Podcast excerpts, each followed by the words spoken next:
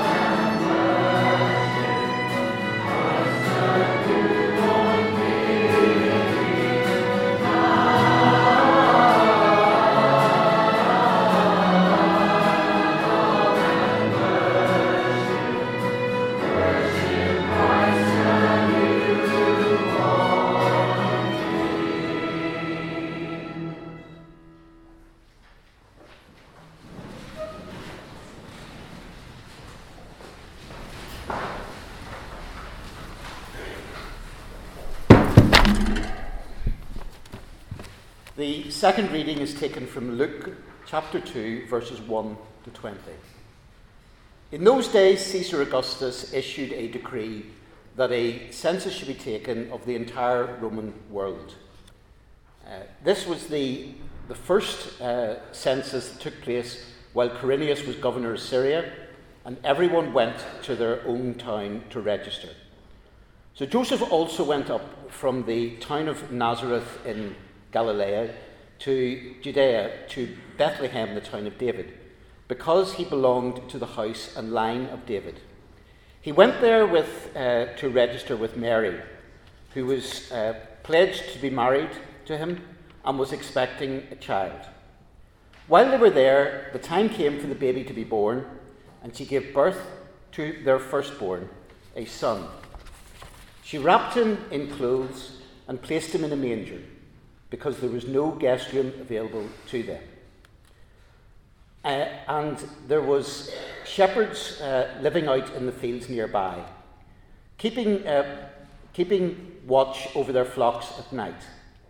An angel of the Lord appeared to them, and the glory of the Lord shone around them, and they were terrified. But the angel said to them, Do not be afraid. I bring you good news that will, be, that will cause great joy for all the people. Today, in the town of David, a Saviour has been born, uh, born to you. He is the Messiah, the Lord. This will be a sign to you. You will find a baby wrapped in clothes and lying in a manger. Suddenly, a great company of the heavenly host appeared with the angel, uh, praising God and saying, Glory to God in the highest heaven, and on earth peace to those uh, on whom his favour rests. When the angels had left them and gone into heaven, the shepherds said to one another, Let us go to Bethlehem and see this thing that has happened, which the Lord has told us about. So they hurried off and found Mary and Joseph and the baby who was lying in a manger. When they had seen him, they spread the word concerning what they had been told, what had been told them about this child. And all who heard it were amazed at what the shepherds had said to them. But Mary treasured up all things, all these things, and pondered them in her heart. The shepherds returned, glorifying and praising God for all the things that they had heard and seen, which was, were just as they had been told.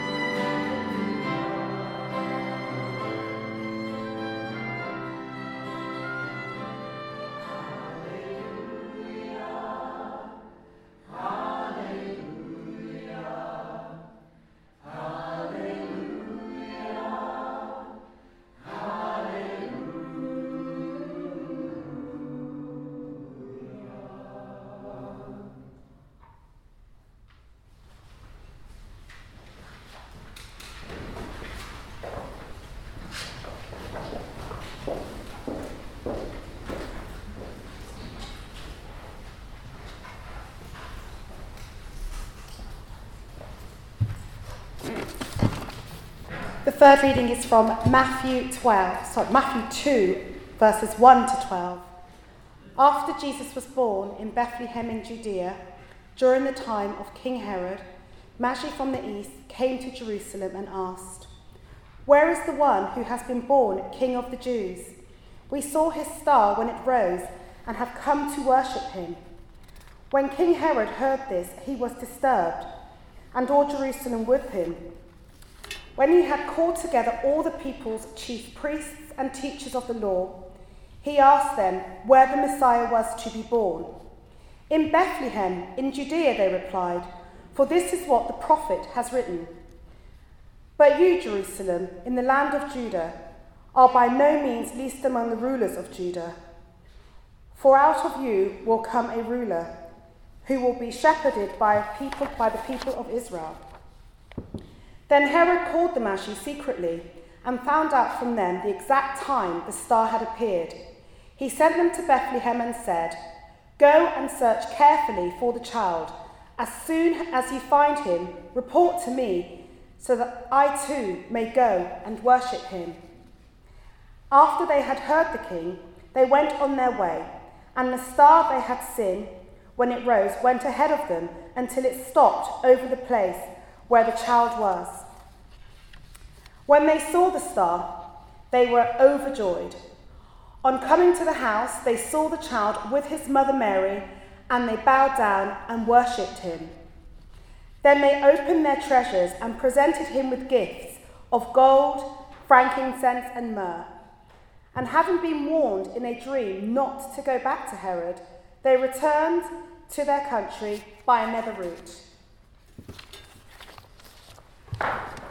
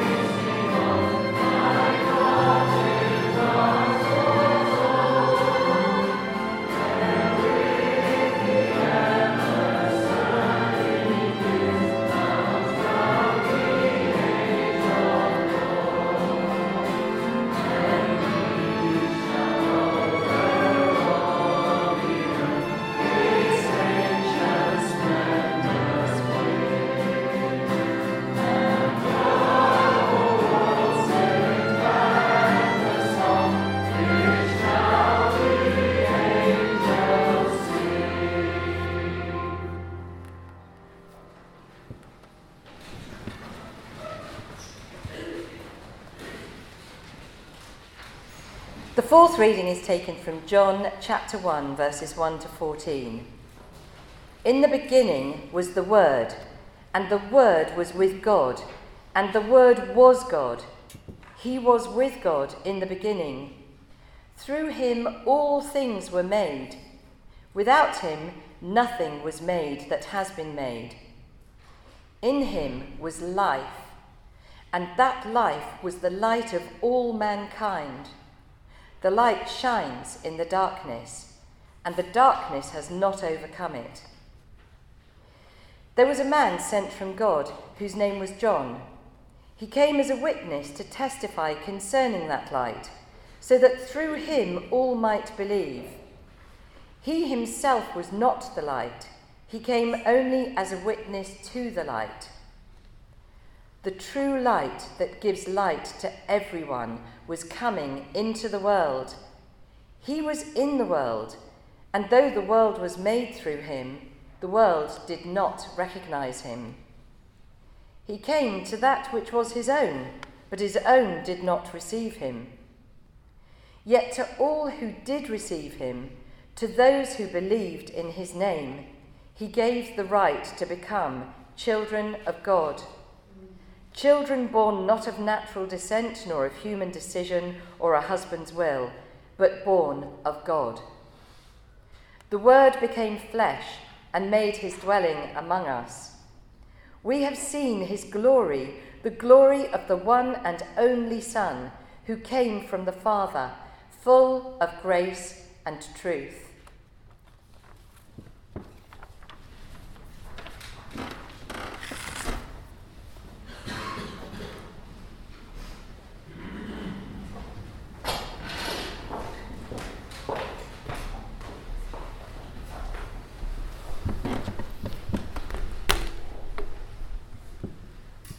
Well, he's famous for his amazing miracles, his generous hearted character, and his ability to bring light into a world of darkness. Much less is written of his early life, and this year in particular, we focus on his origins. I'm referring, of course, to the Christmas appearing of Willy Wonka. That's this year's Christian uh, Christmas film, if you hadn't noticed. It's called Wonka, and it's the origins story of Willy Wonka before he built his great chocolate empire. And in the film, he invents this sweet called the silver lining, which he markets as being made of, and I quote, liquid sunlight, helping you see the faint ray of hope beyond the shadow of despair. Now, like all the best marketing, Wonka's silver lining sweet taps into a fundamental human need to, to escape this shadow of despair, and it claims to provide an answer. And Christmas starts in that same place, the universal human experience of the darkness of the world. Now, far be it uh, for me today to pronounce on the uh, efficacy of Mr. Wonka's silver lining sweet to answer that darkness satisfactorily. But I'd love us just to reflect for a few moments now on the unique answer that Christmas gives to the darkness of the world. So I just want to begin by reflecting on what the darkness of the world is for a moment. In verse 2 of that Isaiah uh, reading, if you'd like just to turn back to it, you'll see that the reading portrays people living and walking in darkness. And darkness in the Bible generally symbolizes both corporate injustice and personal moral failure. So, straight away, Christmas is very confrontational. It confronts us with the wrong in the world, but also with our own part in that. And many people in secular Western culture today, I think, would say Isaiah's description of this uh, world as uh, being dark is, is unnecessarily pessimistic. For example, a Christmas newspaper advert a few years ago read as follows The meaning of Christmas is that love will triumph and that we will be able to put together a world of unity and peace. But really, in the light of history and our present experience. Is that credible? Isaiah's words, for example, were, were first spoken to a people who were on the brink of war. The people of Zebulun and Naphtali uh, in the northern Israel of the time were about to be overrun by the Assyrian Empire in 722 BC. And yet, it's this exact same part of the world right now that's still subject to conflict and suffering, as we're only too painfully aware of all the events that have taken place since the 7th of October. And of course, it's not confined to that part of the world either. The extraordinary statistic I read recently that 2023 recorded the highest number of conflicts in the world since World War II. Henry Kissinger, who died just over two weeks ago now at the ripe old age of 100, famously said of international diplomacy that every victory is only the price of admission to a more difficult problem. Another great political thinker towards the end of the 20th century was Václav Havel, the first president of the Czech Republic. And he had in depth experience of both the socialist and capitalist systems. But he concluded that neither the state nor the market could deliver the justice and the peace that we long for. Pursuit of the good life, he wrote, will not save humanity itself, nor is democracy alone enough. The human being constantly forgets that he or she is not God. In other words, the darkness out there in the world is not confined to certain times in history, or countries, or political parties. It runs right through every human heart. And this darkness, it fractures our relationships with each other, self evidently, but the Bible also says that it's a symptom of a deeper problem that we have, that we've got a fractured relationship with the God who created us, where we live for ourselves instead of for God and for other people. So, Christmas is actually the most unsentimental, realistic way of looking at life.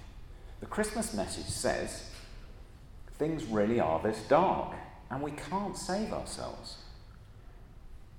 So is Christmas just for the pessimists then?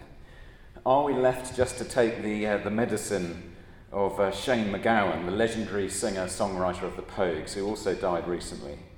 He sang in uh, one of their great songs When the world is too dark and I need the light inside of me, I'll walk into the bar and drink 15 pints of beer. Well, no, Christmas is not for the pessimists. I have good news for you. Because crucially, Christmas also says that a light has dawned. That's our second point the dawning of the light. It's there in uh, Isaiah 9, verse 2 as well. And the first reason for, for any kind of hope in this light is that it hasn't come from within the world. Do you notice? It's actually dawned from outside the world. It's like the sun dawning on the earth. That's the picture.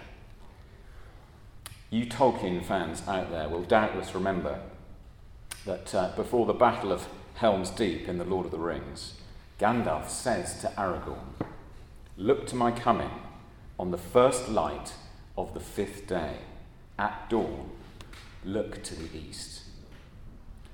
And sure enough, five days later, in the darkness of what looks like inevitable defeat, Gandalf appears at dawn from outside the embattled fortress with the light of a rescuing army. But this dawning light in Isaiah's prophecy isn't a military or a political rescue. In, instead, in verse 6, do you see, Isaiah claims that this light that will dawn on the world will actually be in a person, a child who's going to be born. And yet, at the same time, no ordinary human being, one who's also going to be God somehow, because he'll be called Wonderful Counselor, Mighty God, Everlasting Father, and Prince of Peace. Imagine how baffling this must have been to Isaiah's original hearers. There'd never been, never been anyone like this in the history of the world. it was only 700 years later that this extraordinary CV began to make sense. Because in that famous reading that we've just heard from John's Gospel, the apostle makes this stunning claim that the God who created the universe at a certain moment in history became a human being in the person of Jesus of Nazareth. And in verses 4 and 5, that he was the light promised by Isaiah. In him was life, and that life was the light of all mankind. The light shines in the darkness, and the darkness has not overcome it. But what does it mean for Jesus to be this light? Well, John's answer is that light stands for life. And he goes on in his gospel to explain more about what this life is.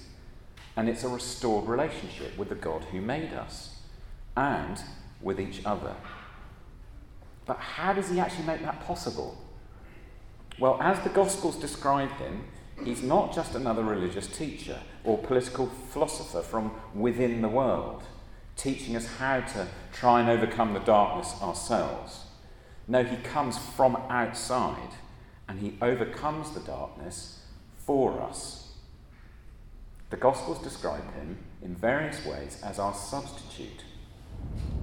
He lived the life that we should have lived for us but he also died the death that we should have died for us when we pushed God away. In fact, his whole life and death is, is him doing for us what we can't do ourselves. And at the end of the Gospels, as he dies, the, the Gospels, they actually record a supernatural illustration, a picture of this, at the very moment that he died.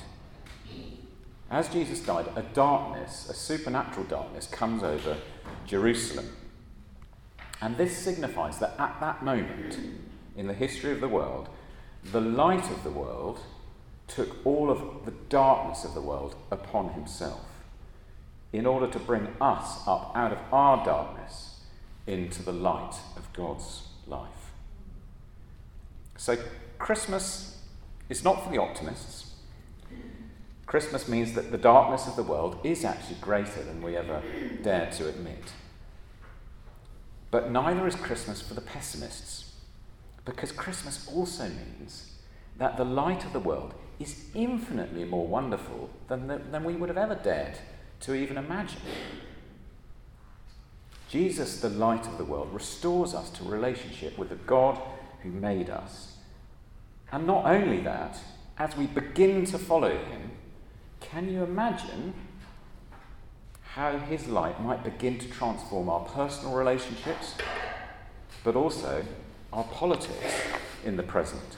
Just imagine for a moment how the forgiveness of God could enable us to begin to forgive other people. Just imagine how far God came down into our darkness to serve us could actually give us a new humility to serve other people.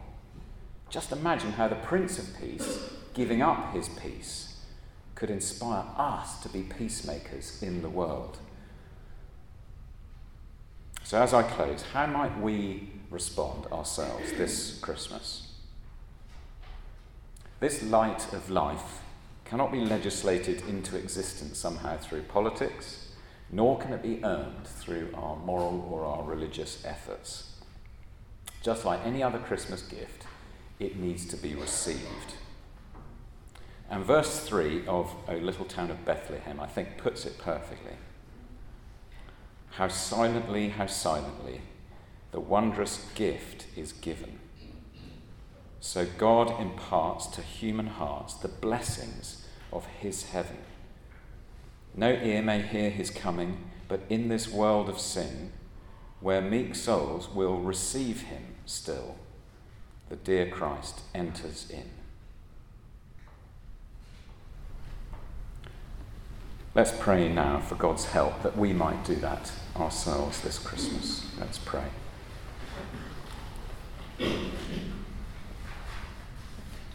Almighty God, we thank you for the gift of Jesus Christ, the light of the world. We thank you that he took our darkness, so that we might receive the light of your life, both now and forever. By your Holy Spirit, please enable us to receive him as your wondrous gift into our hearts this Christmas. Amen.